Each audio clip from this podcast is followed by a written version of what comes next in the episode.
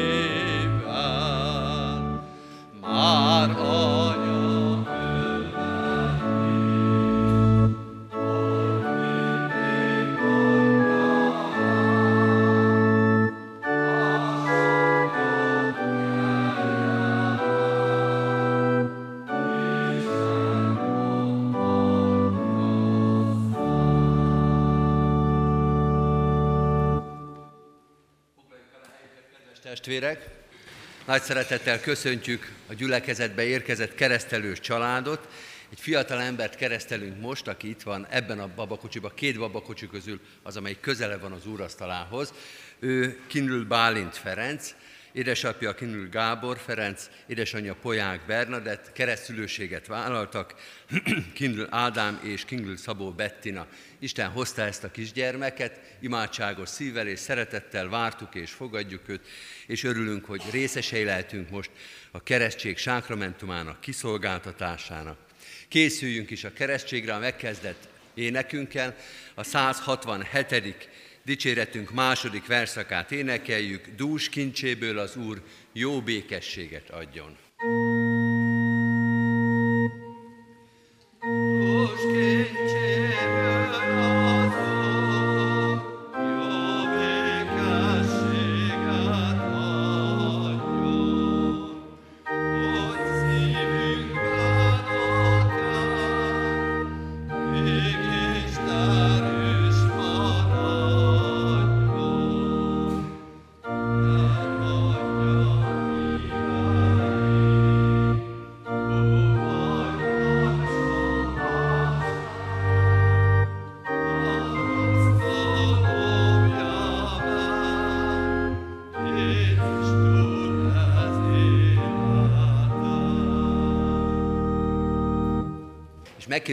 Keresztelő családot, hogy jöjjenek ide közelebb egy kicsit, és hozzánk ezt a nagyfiút ide a keresztelő kúthoz. A kisfiúnak a neve, hogy az előbb mondtuk, Kinül Bálint Ferenc, az ő keresztelőire készülünk, és olvassuk most őre nézve is Jézusnak azt a parancsát, amelyet a feltámadása után a mennybe menetele előtt adott, amikor ránézett a tanítványa, és a tanítványainak ezt mondta, nékem adatot minden hatalom menjen és földön.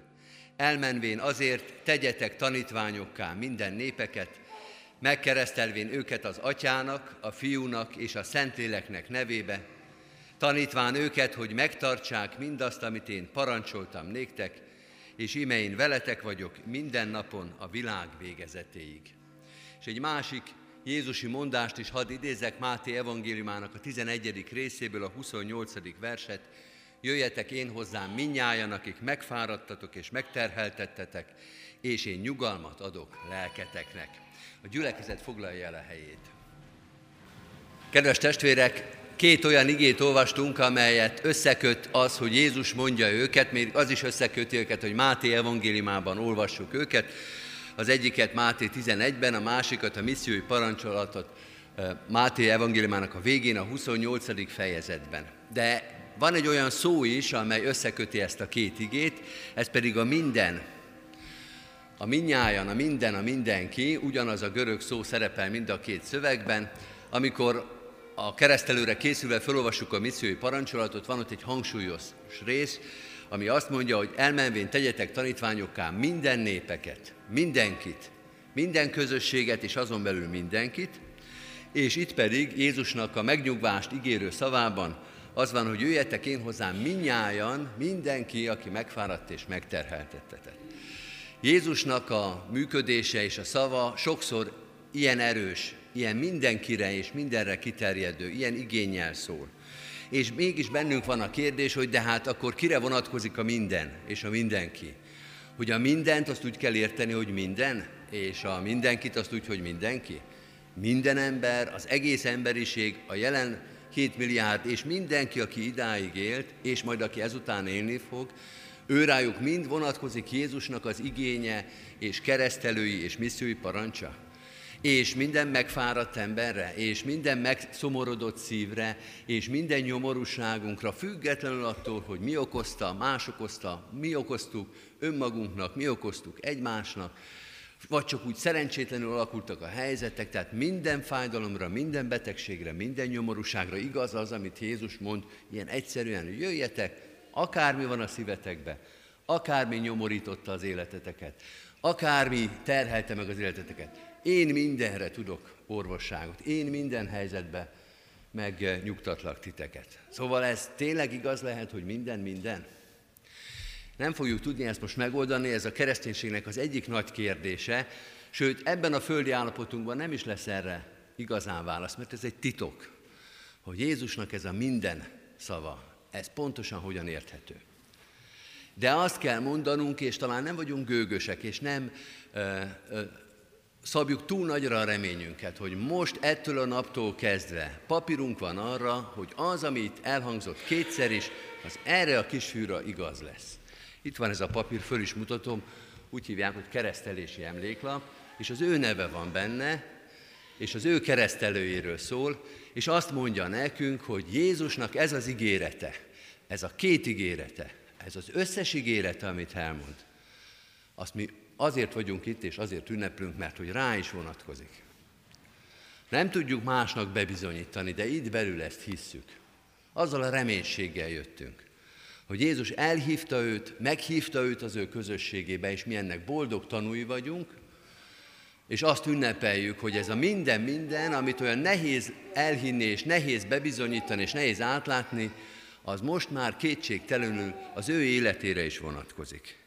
Tehát most az egyik feladatunk az, hogy örüljünk annak, hogy ez a nagy jóság, ez a nagy kegyelem, ez a nagy megnyugtató jelenléte Jézusnak, az az ő életét is végig fogja kísérni, nem csak a mai napra igaz, hanem az egész életére. Akkor, amikor ő ott lesz, de mi már egyáltalán nem leszünk ott, mert vagy nagyon messze van, vagy nagyon sokára lesz, amikor ő már öreg ember lesz, és mi már nem leszünk. Nem lesz olyan helyzet, amikor Jézusnak ezt az ígéretét visszavonva kellene éreznünk, hogy hát arra azért mégse vonatkozott. Ennek a kisfiúnak, Bánitnak az életét végig kíséri ez az ígéret. Ez az egyik dolgunk, hogy ennek örüljünk, hogy ezt megjegyezzük. Ne elégedjünk meg kevesebben, mint Jézusnak ennek, ezen ígéretének a beteljesedésével. De van egy másik dolog is, hogy ezt az ígéretet, ezt a sokszor elmondott mindent ennek a kisfiúnak megtanítsuk. Úgy látom, már most, most is elég sok minden érdekli a világból, és eléggé érdeklődő, de ezt nekünk kell majd odavinni. Nekünk kell majd neki ezt megmagyarázni. Most, meg holnap, meg egy hónap múlva, meg egy év múlva, meg amikor majd nagyon nehéz lesz, mondjuk amikor kamaszodik, amikor majd semmi nem érdekli abból, amit mi fontosnak tartunk. Amikor majd felnőtt lesz, amikor majd ő fogja a gyermekeit kereszteltetni hogy ezeket mind-mind nekünk kell valahogy megtanítani, hogy majd ő is érezze, hogy ez a nehezen megmagyarázható és még nehezebben elhihető minden, ez az ő életére igaz. Eljön az idő, nem is olyan sokára, remélhetőleg akkor azért még sokan itt leszünk ebből a gyülekezetből és ebből a családból, amikor ő majd konfirmálni fog. És ő mondja el ezt a mindent, hogy minden az én üdvösségemre kell, hogy szolgálja. Hogy őnek is át kell látni. Adja az Isten, hogy a szülők, keresztülők, a gyülekezet, a család, a barátok és a majdani későbbi gyülekezeti testvérei és barátai mind Istennek ezt a mindent meghaladó szeretetét és kegyelmét el tudjuk neki magyarázni, meg tudjuk neki mutatni, elé tudjuk élni. Amen. Kedves testvérek, ünneplő gyülekezet, most fennállva legyünk tanulja a keresztségnek, és először valljuk meg keresztény hitünket a keresztelőre készülő családdal együtt, az apostoli hitvallás elmondásával. Hiszek egy Istenben, mindenható atyában, mennek és földnek teremtőjében, és Jézus Krisztusban, az ő egyszülött fiában, ami Urunkban, aki fogantatott Szentlélektől, született Szűz Máriától, szenvedett Poncius Pilátus alatt, megfeszítették, meghalt és eltemették. Alá szállt a poklokra. Harmadnapon feltámadt a halottak közül, fölment a mennybe, ott ül a mindenható Atya Isten jobbján, onnan jön el ítélni élőket és holtakat. Hiszek Szentlélekben, hiszem az egyetemes Anya Szent Egyházat, a szentek közösségét, a bűnök bocsánatát, a test feltámadását és az örök életet. Amen. Most arra kérlek titeket, kedves szülők és keresztülők, hogy a következő két kérdésre hallható szóval is válaszoljatok. Először azt kérdezem, akarjátok-e, hogy gyermeketek a keresztség által az Atya, a Fiú és a Szentlélek Isten szövetségébe, a keresztény Anya Szent Egyházba befogadtassék? Ha így van, válaszoljátok, akarjuk. Ígéritek-e, fogadjátok-e, hogy gyermeketeket úgy nevelitek és neveltetitek, hogy ha majd felnő, a konfirmáció alkalmával ő maga önként tegyen vallást a Szent Háromság Istenbe vetett hitéről a gyülekezet előtt. Ha így van, válaszoljátok, ígérjük és fogadjuk. Ígérjük és fogadjuk. Most hozzátok fordulok, keresztény gyülekezet, Kecskeméti Református Egyházközség. Ígéritek-e, hogy ezt a gyermeket szeretetben és imádságban hordozzátok, és a szülőknek, keresztülőknek minden segítséget megadtok ahhoz, hogy őt hitben neveljék. Ha így van, válaszoljátok, ígérjük és fogadjuk. Isten tegye áldottámi ígérettevésünket, adja az erejét, adja a szent lelkének vezetését, hogy amit most elmondtunk, azt megcselekedhessük, hűségesen követve az ő szavát. Most hajtsuk meg a fejünket imádságra. Urunk, Te vagy minden mindenekben, és most e fölött a kisgyermek fölött mi ezért áldunk Téged, mert az ő élete és a Te ajándékod, és nem csak az a kis család, hanem a nagy család és a gyülekezet is örvendezik, hálát ad neked, tele van a szíve örömmel és reménységgel, hogy Te nem feledkezel el rólunk, hogy újra és újra elhívsz minket az életre és az örök életre, hogy közösségedbe hívsz és vonz bennünket, akkor is, hogyha nagyon messziről indulunk, akkor is, hogyha rest a szívünk, akkor is, hogyha sok mindent nem értünk, nem az számít, ami mi bennünk van, hanem az, ami a te szívedben. És a te szívedben szeretet és megbocsátás és irgalom és gondviselés van. És most azt kérjük ezen a keresztelőn, hogy ezzel a nagy jó szíveddel, szereteteddel és kegyelmeddel kísérd ezt a kisgyermeket, ahogy megőrizted őt és az édesanyját és a családot, úgy őrizd az ő életüket ezután is, óvd őket bajtól, gondtól, kísértéstől, erősítsd őket, hogyha arra van szükségük, és adj nekik erőt és alkalmasságot, hogy ők is mások terheit hordozhassák. A te kegyelmed és szereteted őrizze őket minden nap, így imádkozunk különösen is Bálint életéért, hogy légy mellette egész életében, ismertesd meg magadat vele, hadd ismerje meg a te szeretetedet és kegyelmedet, és hadd mondja el, egész életem és minden dolgom a te kezedben van. Így kérünk, erősítsd a mi hitünket is, hogy szolgálassuk az ő életét, a család, szülők és keresztülők, nagyszülők, barátok és ismerősök és gyülekezet, hadd tudjunk felelősséget viselni az ő életéért, az ő hitéért, Jézus Krisztus megismeréséért. Ő érte, Krisztusért, ami Urunkért, az ő uráért, az ő megváltójáért is kérünk. Hallgass meg minket. Amen. Kindl Bálint Ferenc keresztelleként ígér az Atyának, a Fiúnak és Szentlélek Istennek nevében.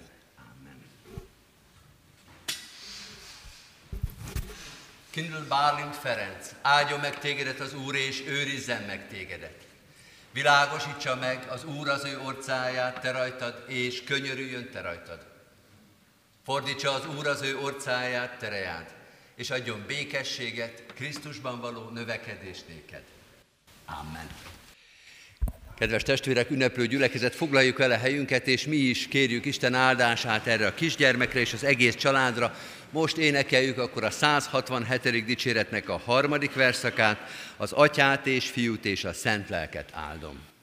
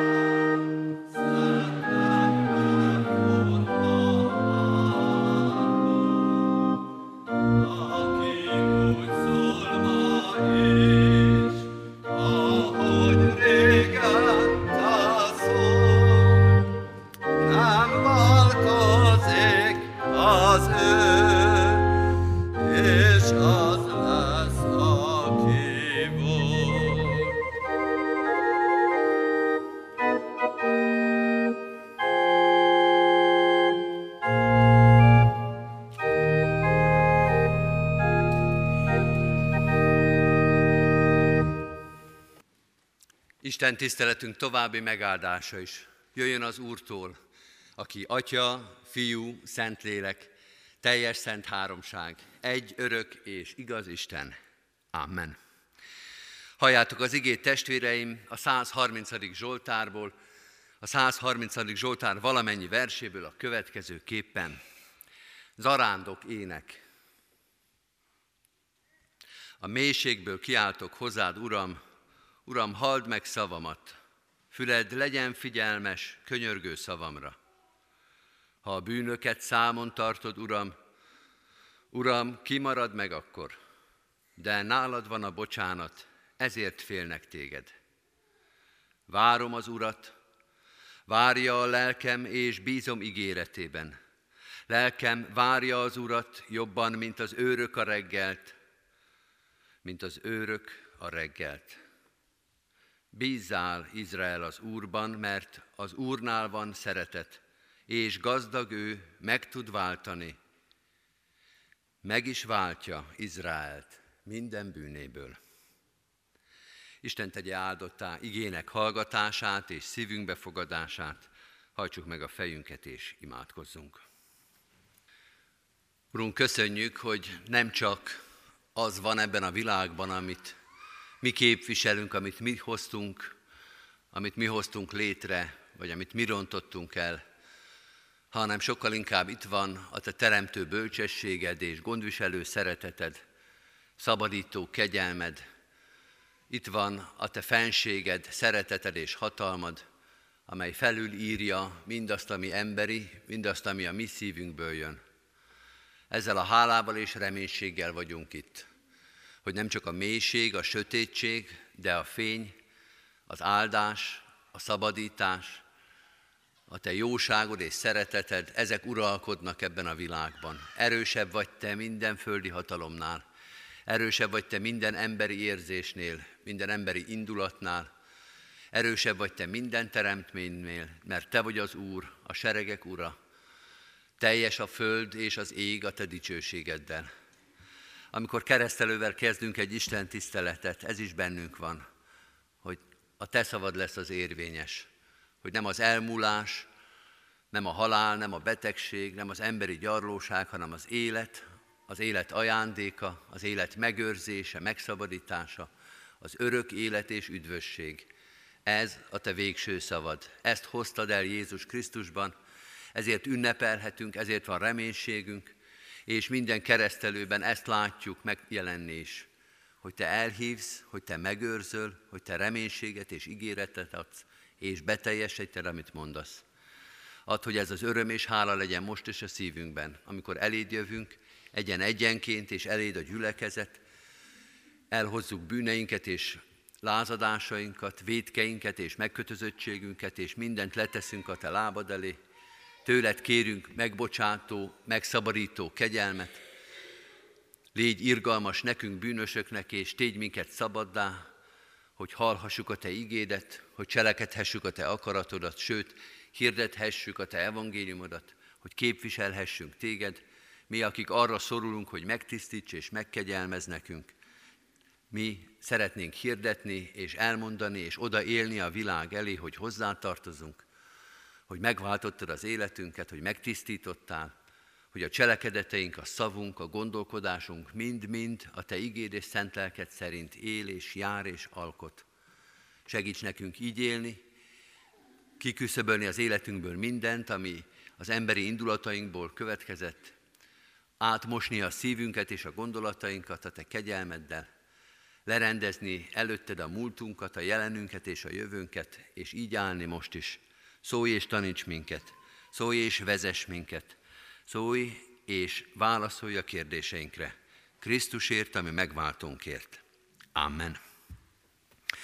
Testvéreim, a 130. Zsoltárral készüljünk az ige hirdetésére. Az első verszakot énekeljük a 130. Zsoltárból, Te hozzá teljes szívből kiáltok szüntelen. thank you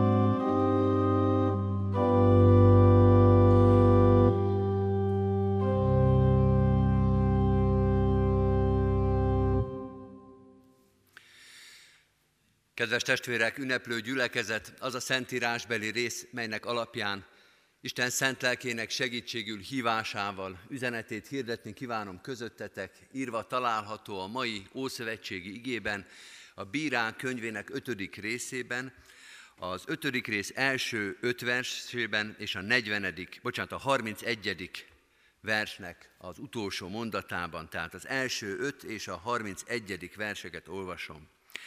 Azon a napon így énekel Debóra és Bárák, Abinoám fia. Feltámadt az életkedv Izraelben, önként felkelt a nép, áldjátok hát az Urat. Halljátok királyok, figyeljetek fejedelmek, én most az Úrnak éneket mondok, Zsoltár zengek az Úrnak, Izrael Istenének. Amikor Széírből kijöttél, Uram, amikor Edom mezein lépdeltél, rengett a föld, Csepegett az ég is, vizet csepegtettek a fellegek is. Remektek a hegyek az Úr színe előtt, még a sínai is, Izrael Istenének az Úrnak színe előtt. És a 31. vers, és béke lett az országban 40 esztendeig. Eddig Istennek írott igéje, foglaljuk el a helyünket. Kedves testvérek, a Biblia olvasó kalauz szerint most a bírák könyvét olvassuk, egy átmeneti kornak a történetét, amely a honfoglalás után, de még az állam alapítás előtt mutatja be Izraelnek az életét. Olyan törzs-szövetségszerű korszak ez Izrael történetében, kijöttek Egyiptomból, végigvonultak a pusztán, és 40 éven keresztül vándoroltak, és elérkeztek az ígéret földjének a határáig. Megtörtént a honfoglalás, itt egy kicsit túlzás a múlt időnek, vagy a befejezett igeidőnek a használata, ez egy folyamatos dolog, tulajdonképpen soha nem történt meg úgy, ahogy az Isten szerette volna, hogy teljes mértékben átvegyék azt a földet, tehát együtt éltek az ottani idegen népekkel és kultuszokkal, de mondjuk, hogy a honfoglalásnak a nagy része megtörtént, és majd egyszer eljön az is, amikor történeti értelemben állammá alakul Izrael, királyság lesz, ugyanolyan királyság és ugyanolyan államforma, mint az ókori államokat körülötte, de a kettő között van egy átmeneti kor, amit bírák könyve, a bírák könyve ír le. Ezek olyan alkalmi szövetségek, egy-egy törzsnek, egy-két törzsnek az éppen aktuális szövetsége és története jelenik meg benne. Alkalmi szövetségek és helyi jelentőségű vezetők vagy uralkodóknak a története ez. A helyi jelentőség nem lebecsülendő, főleg helyben nem, tehát ne kicsineljük le ezt a kort, de egyszerűen még nincs meg az az erő, nincs meg az a történelmi helyzet, amikor egységessé válik ez a nép. Inkább úgy van, hogy éppen egy aktuális helyzetre kell megoldást találni, hogy ez az aktuális helyzet csak egy törzset érint, vagy többet, össze tudnak-e fogni, vagy nem, az éppen az aktuális helyzetben derül ki. Ez a könyv, a bírák könyve tehát tulajdonképpen egy kicsit előtanulmány ahhoz, hogy mi lesz majd, amikor Izraelnek, mint Isten kiválasztott népének egységesen kell, vagy kellene cselekednie. Kicsiben mutatja meg azt, amit majd nem sokkal ezután, néhány évtized, évszázad után nagyobb léptékben kell a népnek gyakorolnia. És mi is ezt fogjuk most tenni. Először kicsiben megnézzük ezt a történetet, Bárák és Debora történetét, ez egy a bírák története közül, de már a nagy történetet fogjuk látni, nem egy több ezer évvel ezelőtt ilyen helyi jelentősű kis szabadságharcnak a története lesz nekünk fontos, hanem megpróbálunk ennél sokkal nagyobbra, hogy nem mondjam, sokkal egzisztenciálisabb szintre hozni ezt a történetet, hogy mit jelent ez 2019-ben Kecskeméten a református gyülekezetben, és a mai életünkben hogyan alkalmazható az, ami ott és akkor ebben a történetben megtörtént. A mai történetünk tehát először arról szól, hogy ezt a kis történetet megismerjük, ezt gyorsan fölvázoljuk, ez a Biblia ismereti része lesz, miről szól Bárák és Debora története, és utána meg kellene ehhez találni azt a fő üzenetet, ami ma is és most is aktuális. Olyan a bírák könyve nem csak nekünk, hanem Izrael történetében is, mint amikor a gyerek elkezd zongorát tanulni, és az első két évben ilyen kis új gyakorlatokat kell játszani, hogy majd a nagyobb gyakorlatok, a nagyobb művek is szépen menjenek. De ahhoz nagyon sokszor át kell, ismer, át kell ismételni bizonyos technikákat, bizonyos új rendeket, bizonyos zongora tudásokat, hogy majd a nagyobb, az igazi zongora tudás megjelenjen. Vagy ugyanez, mint hogyha bármilyen tantárgyból, mondjuk matematikából hazahoz a gyerek. Tíz azonos feladatot, másodfokú egyenlet, megoldó képlete, ezt kell megtanulni, ezt kell begyakorolni, és kiadja a tanár, na ezt a tíz másodfokú egyenletet old meg. Ugyanaz tulajdonképpen, de ahhoz, hogy készség szinten ez bent legyen, hogy majd később, amikor igazán nagyon fontos és újszerű dolgokban megjelenik ez a kis részlet, a matematika tudásnak ez a kis részlet, akkor már ne kelljen gondolkodni, álmából fölébredve is, tudja, hogy mi a másodfokú egyenlet megoldó képlete. Egy ilyen megoldó képlet van ebben a történetben is. Hogyan hangzik Bárák és Debóra története? Néhány pontba fölvázolom. A történet azzal kezdődik, hogy az előző bíró, akit Éhudnak hívtak, meghal, és a nép szomorú történetének egy újabb fejezete, hogy az előző bíró halála, tehát Éhud halála után újra elkezdődik az ereszkedés. Azt olvassuk, amit sokszor olvasunk, majd még más könyvekben is, hogy azt tette a nép, amit rossznak lát az Úr. Amíg az előző kiválasztotta, az előző vezető jelesül Éhud, vezette a népet, erősítette a népet, megszabadította a népet, akkor volt egy pozitív szakasz, de utána azt teszi a nép, amit rossznak lát az Úr, nem figyelnek oda az Istenre, elpártolnak tőle, és az Úristen megengedi, hogy ismét szolgaságba és nyomorúságba jussanak. Isten kiszolgáltatja őket, az éppen körülöttük lévő legerősebb kánaáni királynak, ezt a királyot, királyt Jabinnak hívják egyébként, és megjelenik az ő hadsereg parancsnokának is a neve, amit csak azért mondok, mert a magyar nyelvbe is átültetődött, ez Sisera.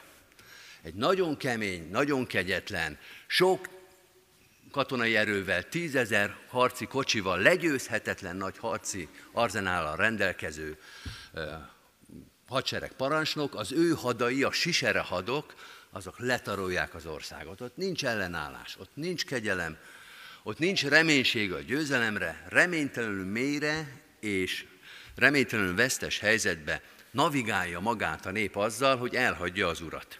És húsz évig tart ez a szolgaság.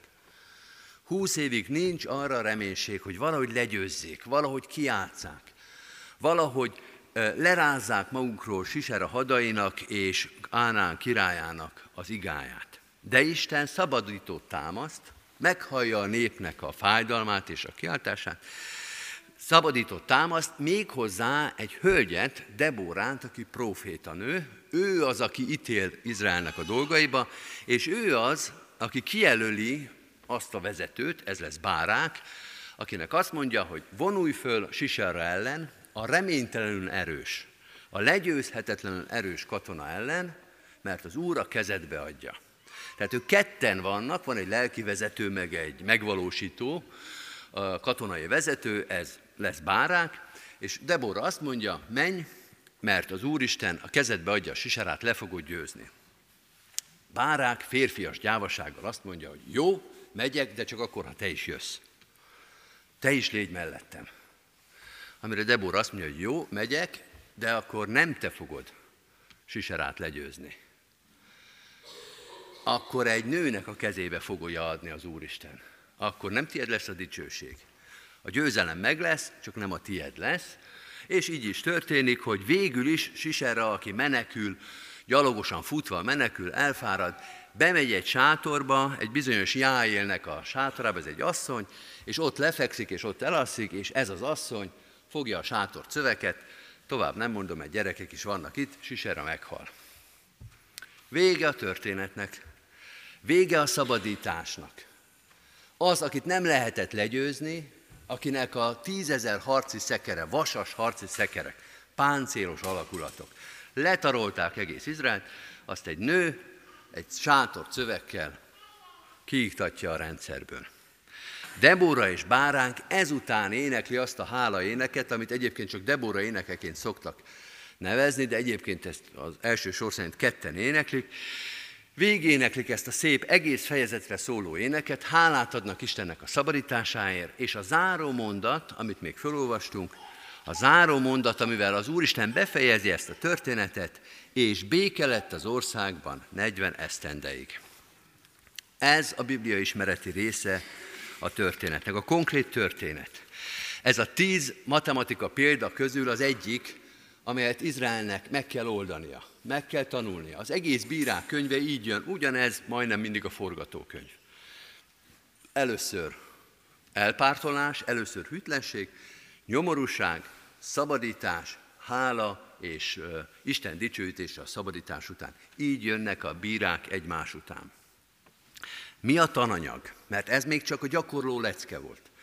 Mi az, amit Izraelnek és nekünk is meg kell tanulni, amikor ezt a történetet végigolvassa és az agyába elrejti. Most megpróbálom ugyanezt ennél elvontabban és általánosabban is megfogalmazni, mert ezt kellett Izraelnek is megtanulnia. Kérdés, az egész Ószövetségben végigfutó kérdés, hogy vajon megtanulta-e? Első pont, a nyomorúság a bűneink miatt van rajtunk. A nyomorúság az a bűneink miatt van rajtunk. A sisera had, amely letarolja az életünket. A nyomorúság, a békétlenség, az erőtlenség, a szeretetlenség, ami miatt szenvedünk, bármilyen formában is jelenik meg. Az ott kezdődött, hogy azt tettük, amit rossznak tartott az Úr. Vagy nem? Vagy nem így történt? Mi mindig mindent jól tettünk? Nyomorúságok vannak, pedig mi mindig megtettük, amit az Úristen kíván. Nyomorúság és szorongatatás van, pedig mi nem védkeztünk, mi nem hazudtunk, mi nem békétlenkedtünk, mi nem vétettünk az Úristen törvény ellen, és valamiért szerencsétlen fordulat miatt mégis rajtunk a nyomorúság. Izraelnek és mindenkinek Izrael után ezzel kell szembenézni, hogy vajon nem azzal kezdődött a nyomorúság, ami minden történet elején már szinte unalmasan ott van, hogy és rossz, azt tették, ami rossznak tart az Úr. Csak pehünk volt, csak szerencsétlenség, csak igazságtalanság. Mások vittek rossz utakra minket. Nem azzal kezdődik a történet, hogy a bűneink miatt, haj de bűneink miatt gyúlt harag kebledbe. A bírák első üzenete az, hogy bűnbánat, hogy őszinteség, hogy szembenézés. Olyan ez, kedves testvérek, a Bibliában, mint a társasjátékban a szabály, hogy amíg ezt nem, ide nem léptél, addig nem léphetsz a következő mezőre. Nem lehet végigjátszani az Úristen játékát úgy, hogy a bűnbánat kezdő mezőt azt az ember kiug, átugorja. Hogy onnan nem indul el. Az első bűnbánat és őszinteség az Úristen előtt. A második pontja ezeknek a történeteknek, ezeknek a példáknak, hogy az Isten nem hagy el, hanem szabadítót küld. Pedig Sisera hadai húsz esztendőn keresztül dúlják az országot. Az nagyon hosszú. Húsz év reménytelenség az nagyon hosszú. Egy nép életében nem, de egy ember életében az hosszú. Az a reménytelenségnek, a már soha nem lesz jobb állapotnak a szinonimája. Hosszú, de nem hagy el az Úr. Hosszú ez az ítéletes rész. Az ember úgy érezni, hogy egy év is elég lett volna. De soha nem mondja a Szentírás azt, hogy el is feledkezett róluk az Úr. Ézsaiásnál van egy ilyen szép ige, hogy elfeledkezhetik-e az anya a gyermekéről. Ha az anya elfeledkezik is, én nem feledkezem el rólad. Nem lehet annyiszor húsz év, hogy az ember azt mondja, a nép azt mondja, hogy na most már biztos elfelejtett minket az Úr. Egyszer húsz év még belefér, de már kétszer nem. Van ott 70 éves fogság is, ami egy nép életében is hosszú, már nem csak egy ember életében. De a második üzenet ez, Isten nem hagyott el, hanem szabadítót kün. Vagyis van szabadító megoldása az Úrnak. Ki tudja szabadítani a népét? Egy sisere az nem ellenség az Úristennek, az csak nekünk ellenség. Mi mondjuk azt, hogy itt nincs megoldás. Ezt nem tudjuk legyőzni. Ebből nem tudunk kigyógyulni. Ezt nem tudjuk megoldani. A sisere az minden emberi erőnket meghaladja. És az Úristen így oldja meg a sisera kérdéseket még csak bele sem izzad, hogy Siserát legyőzze. A második gondolatát ez, Isten nem felejt el, Isten szabadítót küld. A harmadik, ami tulajdonképpen ennek a második gondolatnak az aláhúzása, a hangsúlyozás, hogy Isten hatalmas, hogy Siserát le lehet győzni. Hogyha a Siseránál is nagyobb ellenség támad az Úristennek, az sem elég nagy. Amikor felolvastuk a Dabora éneket, egy ilyen nagyon szép természeti kép jött, most újra felolvasom, ebben a ha- fülel hallgassuk, hogy Isten hatalmas. Amikor Szeírből kijöttél, Uram, amikor Edó mezein lépdeltél, rengett a föld, csepegett az ég is, vizet csepegtettek a hegyek is, remektek a hegyek az Úr színe előtt, még a sínai is, Izrael Istenének az Úrnak színe előtt. Az Isten hatalmától az egész teremtettség megremeg. A föld is, az egek is, minden. Olyan hatalom, olyan erő jelenik meg, amelybe az egész teremtett univerzum beleremeg. Megijed az univerzum az Úristen hatalmától. Összehúzza magát. Ez a szabadító erő jön az életünkbe. Nincs okunk félni attól, hogy akitől még az egek is megjednek, azt sisera le fogja győzni. Nincs okunk kételkedni abban, hogy az, amiből meg kellene szabadulnunk, az az Úristenen ki fog fogni. A legnagyobb hatalom.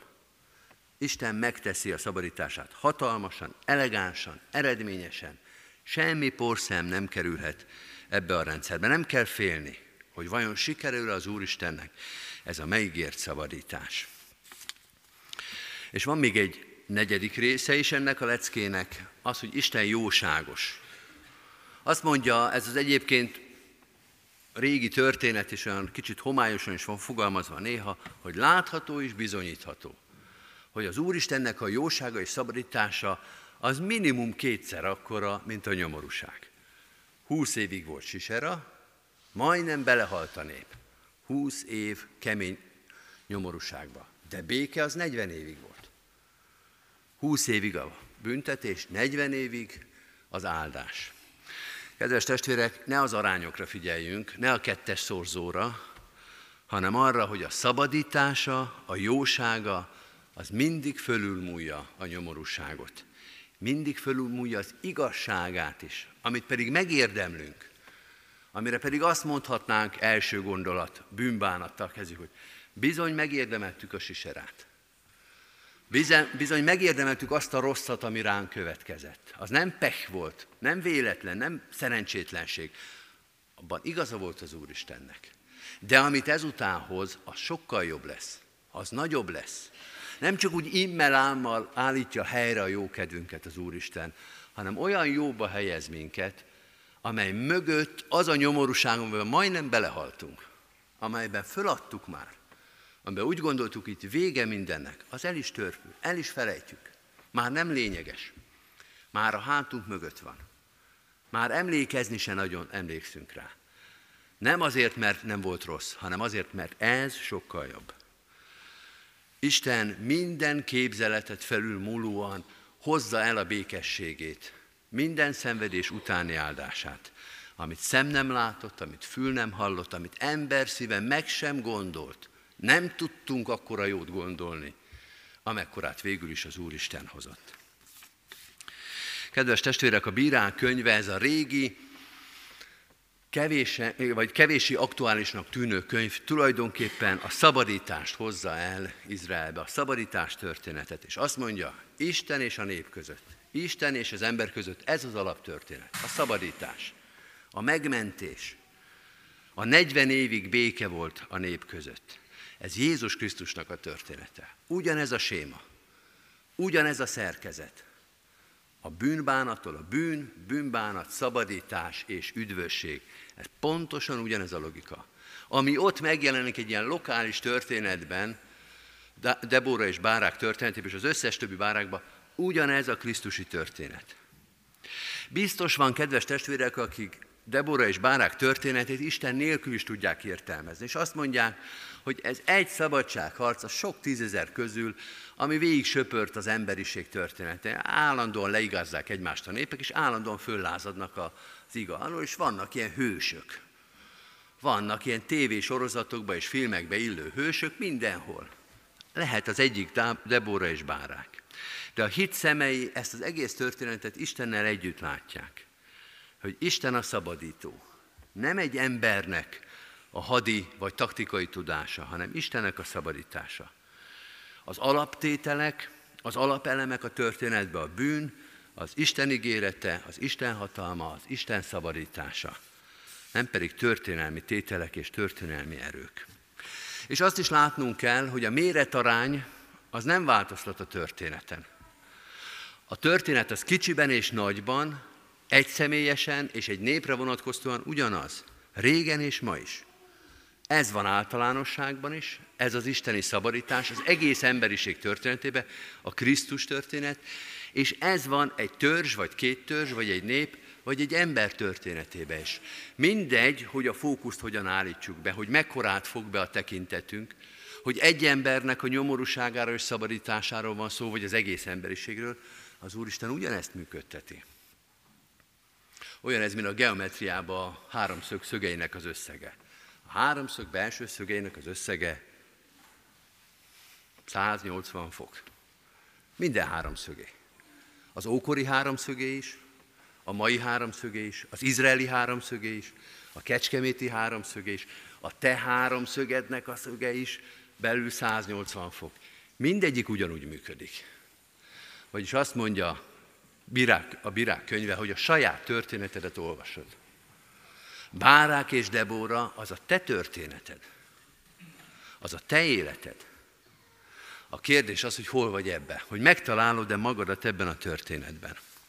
Hogy hol vagy. Annál a mondatnál tartasz, hogy és azt tették, amit rossznak lát az Úr. Tehát a kezdőmezőn vagyunk. Vagy az a történetünknek az aktualitása, hogy 20 évig siser a dúlja az életünket, kilátástalan szenvedés és nyomorúság, és nincs reménység, és nincs megoldás, és nincs erő az ellenállásra. Vagy már ott tartunk, hogy Isten szabadítót küldött, és már a nevet is tudjuk, hogy kinek a neve fog minket megszabadítani. Vagy esetleg már ott tartunk, hogy a hála ének zeng az ajkunkon, hogy megtörtént a szabadítás, elkezdődött a 40 évnyi békesség, elkezdődött a szívünkben, az életünkben, hogy most már béke lesz, most már nyugalom lesz, hogy az Úristen megoldotta az életemet. Bárák, a bírák könyve és bárák története arra bíztatja, arra hívja Izraelt, hogy mindenkinek eddig az utolsó mondatig is el kéne jutni. Mindenki ott kezdi, hogy azt tettem, amit rossznak látott az Úr. De jó lenne, ha már mindenki ott tartana, hogy hálát adunk neked, menj és föld a mindenség királya, hogy megszabadítottál minket, és a béke eljött az életünkbe. Az én életembe is, a gyülekezetem, az egyházam, a nemzetem életébe. Az a béke van, amit te hoztál, a te kezedből jött, ezért tiéd a dicsőség, most és mindörökkön. Amen. Válaszoljunk Isten igényére, fennállva a 130. dicséretünknek a második verszakával. 130. dicséretünknek a második verszakát énekeljük. Ha Uram, bűnünk szerint minket büntetnél meg, Uram, e világ szerint kiállhatna úgy meg.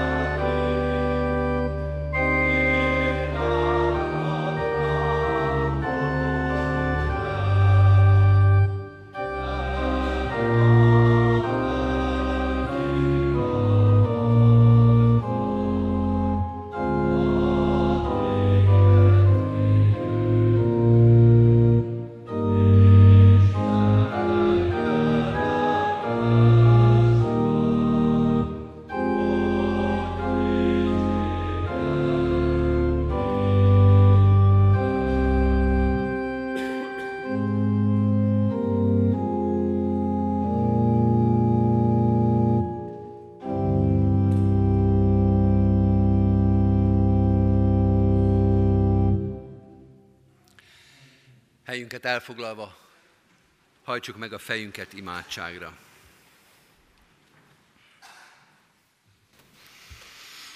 Urunk, köszönjük, hogy a Te igéd tükröt tart nekünk, hogy újra és újra ránk mutatsz, Te vagy az az ember. Rólad szól az ige, rólad szól a diagnózis, de rólad szól a terápia is. Add, hogy mindez valóságá váljék a szívünkbe. Elhiggyük, hogy ismersz minket. Elhiggyük, hogy számon tartasz minket, hogy fontos az életünk, hogy akarsz nekünk valamit mondani, valami érvényeset az életünkről. Annyi mindent mondunk, és annyi mindent mondanak nekünk is, és rólunk is, és annyi minden van ebben a világban, de a te szavad az igaz, a te szavad a reális, a te szavad az, amely tisztán lát minket. Lát és megítél és megmutat. Köszönjük, hogyha ebben részünk lehet. Akkor is, hogyha néha megrázó belenézni ebbe a tükörbe, hogy mi jobbat gondoltunk magunkról, hogy mi jobbnak gondoltuk magunkat. De köszönjük azt is, hogyha tükör, amelybe belenézünk, az reménységet ad, hogy mi már föladtuk, mi már lemondtunk, mi már megbékéltünk a sisere hadakkal, Elfogadtuk, hogy már nem lesz változás, és főleg nem lesz békesség, és te mégis, és ezután is, és minden fölött békességet, és szeretetet, és megbocsátást, és tisztázást hoztál az életünkbe. Urunk, köszönjük a Te igédnek erejét, világosságát, Add a szívünkbe a bátorságot és az alázatot, hogy elfogadjuk azt, hogy így fogadjuk el az életünket, a Te kegyelmedet, amely azért jött, nem azért, hogy megbüntessen, nem azért, hogy megszégyenítsen, nem azért, hogy ránk pirítsa a bűneinket, hanem azért, hogy megszabadítson. Urunk, köszönjük a Te szabadító jelenlétedet. Ez a reménységünk nem csak a mára, hanem a holnapra, a holnap utánra is, sőt a múltunkat is, a már lezajlott dolgokat is, azokat is, amihez nem tudunk hozzáférni, amin már nem tudunk változtatni, azokat is mind a Te kezedbe tesszük. Te tisztítsd meg az életünket, Te légy, ami gondviselő, szabadító Urunk.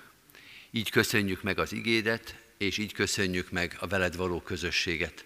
Kérünk is, maradj velünk, mert szükségünk van rád holnap és holnap után is.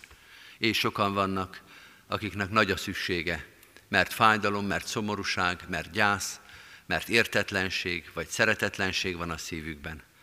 Urunk, egymás terhét hordozzuk, eléd visszük most a szeretteinket. Először imádkozunk a gyászolóinkért.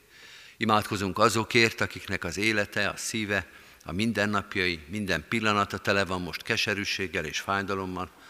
Urunk, Te jobban tudod és ismered fájdalmainkat és szomorúságainkat. Te légy az, aki bekötözöd a sebeinket, aki letörlöd a könnyeinket, akik a megszomorodott gyászoló szíveket, meg, aki megszomorodott gyászoló szíveket megvigasztalod. Eléd visszük most minden gyászoló szerettünket, családjainkat, barátainkat. Hisszük, Urunk, hogy Te ismered a fájdalmakat, és nálad van igazán gyógyszer, és nálad van igazán vigasztalás. Imádkozunk a betegeinkért is. Sok a beteg körülöttünk, a családjainkban, a barátaink között, a gyülekezetünkben. Urunk, erőtlen és gyarló az életünk, ezt az erőtlen és gyarló életet visszük most eléd, kegyelmez nekünk, adj nekünk békességet, reménységet, gyógyulást.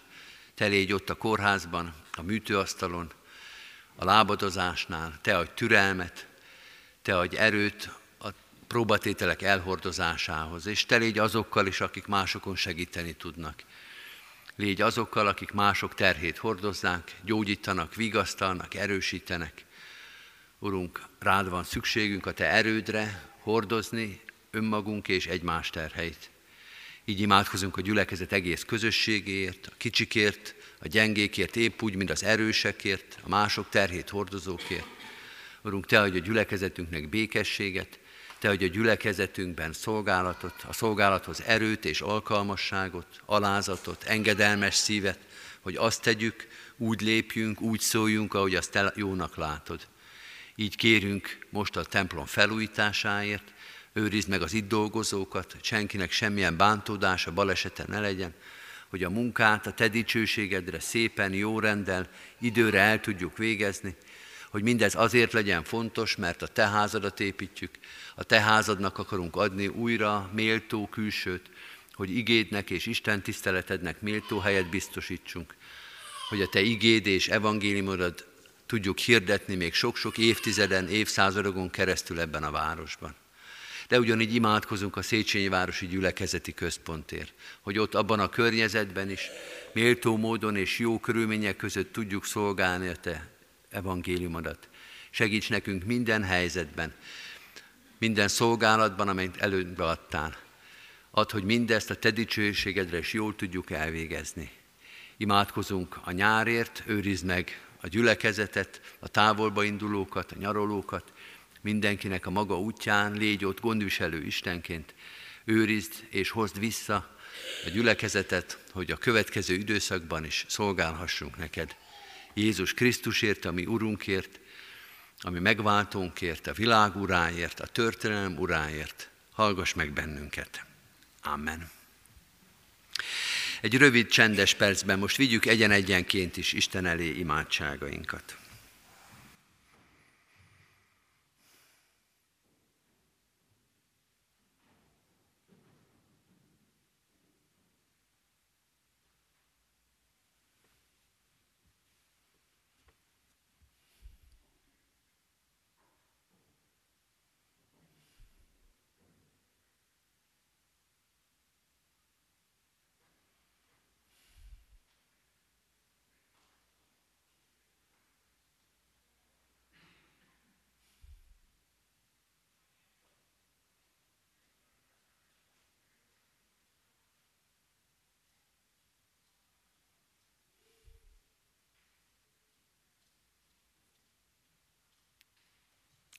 Amen.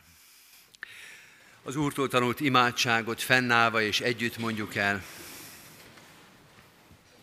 Mi atyánk, aki a mennyekben vagy, szenteltessék meg a te neved.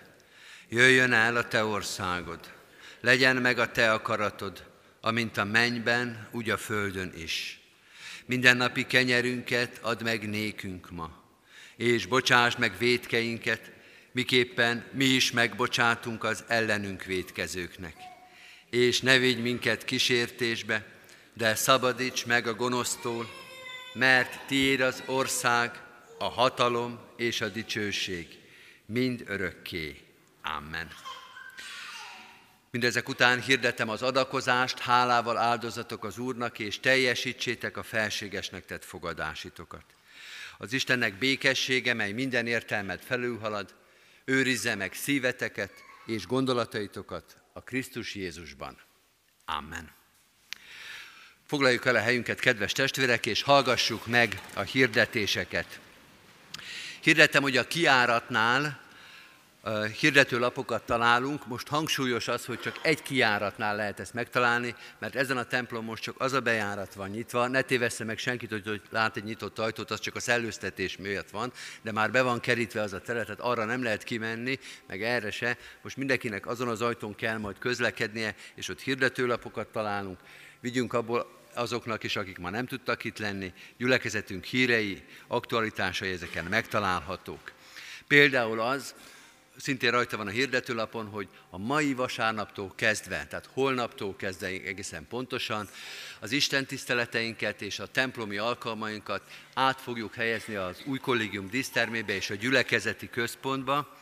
A reggeli áhítatokat és a vasárnap esti Isten tiszteletet a gyülekezeti központba tartjuk, a Kálvin tér és a Szabadságtér sarkán, a parókia földszintjén van ez a gyülekezeti központ, Tótendre terembe tartjuk ezeket az alkalmakat, és már a jövő vasárnapon, július hónaptól kezdve hónapokon keresztül gyakorlatilag a felújítás befejezéséig az vasárnapi istentiszteletek, a 9-es és a 11-es istentisztelet, az új kollégium dísztermében lesz, ne ijedjen meg senki, igaz, hogy az magasan van a díszterem, de van lift az épületbe, ha az árkádok alatti főbejáratnál bejön az illető, ott lehet majd bejönni az Isten tiszteletekre, akkor ott jobbra talál egy liftet, az, aki nem szeretne lépcsőzni, az így megközelítheti az Isten tiszteleti helyszíneket. Tehát jövő vasárnap már így tartjuk az Isten tiszteleteket, 9-es, 11-es Isten tisztelet a díszteremben, este 6-os Isten tisztelet a gyülekezeti központban. A reggeli áhítatok is, szombati alkalmaink is mind a gyülekezeti központban lesznek. A héten, hétfőn a Kecskeméti Végmihály énekkarnak lesz egy záró alkalma a gyülekezeti központban 16 óra 30-tól szeretettel várnak mindenkit. Kérem a testvéreket, hogy hordozzák imádságban a gyászoló családokat. Az elmúlt héten imádkoztunk Gömöri Győző András, dr. Törőcsikné, dr. Faragó Katalin és Fazekas Sándor elhunyt testvéreink itt maradt családtagjaiért, szeretteiért. Halottaink Bekő József, aki 85 éves korában ment haza a minden élők útján, temetése július 1-én, hétfőn 11 órakor lesz a református temetőben. Dr. Tasi Gergely népé, Búzogány Zsuzsanna, 94 évet élt testvérünk temetése július 3-án szerdán, 10 óra 45-kor lesz a köztemetőben. És Kis Kálmán, 72 éves korában elhunyt testvérünk temetése 5-én pénteken, 11 óra 45-kor lesz a köztemetőben. Isten szent lelke vigasztalja az itt maradtakat, a gyászolókat, hordozzuk mi is őket imádságban, szeretetünkkel vegyünk körül őket. Sírunk a sírókkal és örvendezünk az örvendezőkkel, házasuló jegyeseket hirdetünk, imáron harmadszor, hogy Gábor Bence jegyezte Tóth Lillát, Isten áldja meg az ő tervezett házasságkötésüket. Isten iránti hálával hirdetjük az adományokat is. Az elmúlt héten mintegy 640 ezer forint érkezett gyülekezetünk pénztárába. Ennek a részletezése megtalálható a hirdetőlapon. Csak annyit mondanék, hogy összesen a templom felújítása idára, idáig kb. 500, 5 millió 400 ezer forint érkezett az adományok között. Isten áldja meg a jókedvű adakozókat, folytatjuk tovább ezt az adománygyűjtést. Két alkalmat szeretnék hirdetni. Egy hónap múlva, kb. július 28-án, vasárnap kontini koncert lesz a Református Új Kollégium dísztermében. Mindenkit szeretettel várunk. A zenekar tagjainak szükségük van szállásra aznap este. Ha valaki ebben segíteni tud, kérjük, hogy Weiner Zoltán ifjúsági lelkészt keresse, az elérhetősége a hirdetőlapon megtalálható. És hirdetjük, hogy az ifjúsági alkalmak nyáron végig péntekenként 5 órától lesznek az ifjúsági galériába. Szeretettel várjuk a fiataljainkat. Amit, ahogy említettem, már két közadakozás van most a gyülekezetünkben, az egyik a templom felújítást, a másik a Széchenyi Városi Gyülekezeti Központ felépítését e, célozza. Ha valakit Isten arra indít, hogy ezekre a célokra adakozzon, a hirdetőlapon megtalálható formában ezt megteheti. És van egy másik adakozás, más jellegű, egyházközségünk diakóniai szolgálata ebben az évben is szeretettel kéri az asszonytestvéreket, hogy a befőzések alkalmával gondoljanak a rászorulókra. Lekvár és befőtt adományaikat leadhatják a lelkészhivatalban és a diakóniai központban. További híreinket is elolvashatják a hirdető lapon, az Úr Jézus Krisztus legyen gyülekezetünk őriző pásztora. A záróénekünket fogjuk énekelni, ez a már megkezdett 130. Zsoltár lesz, de mielőtt mi elénekelnénk az utolsó két verszakot, egy másik éneket is hallgassunk meg. Itt van közöttünk ismét Elza Párdúzi, kedves testvérünk, aki nem sokára hazatér majd férjével szülőhazájába, de most, ahogy már oly sokszor egy énekszolgálattal vesz búcsút a gyülekezetünktől, az ő énekét használjuk arra is, hogy mi is egy időre búcsút veszünk a templomunk belső használatától. Reméljük, hogy a templomot is és Elzát is újra láthatjuk majd. Övé a szolgálat.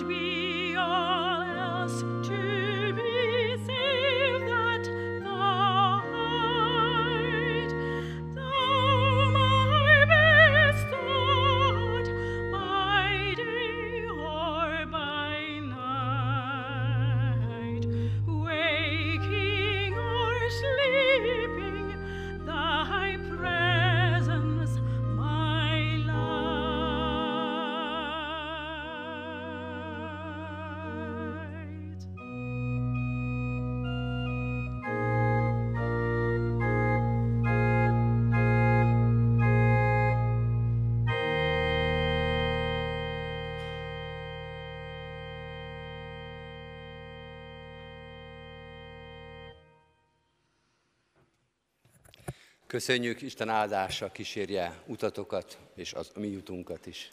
God bless you. A záró énekünket énekeljük akkor, a 130. Zsoltárnak a harmadik és negyedik verszakát, én nékem reménységem vagyon csak Istenben.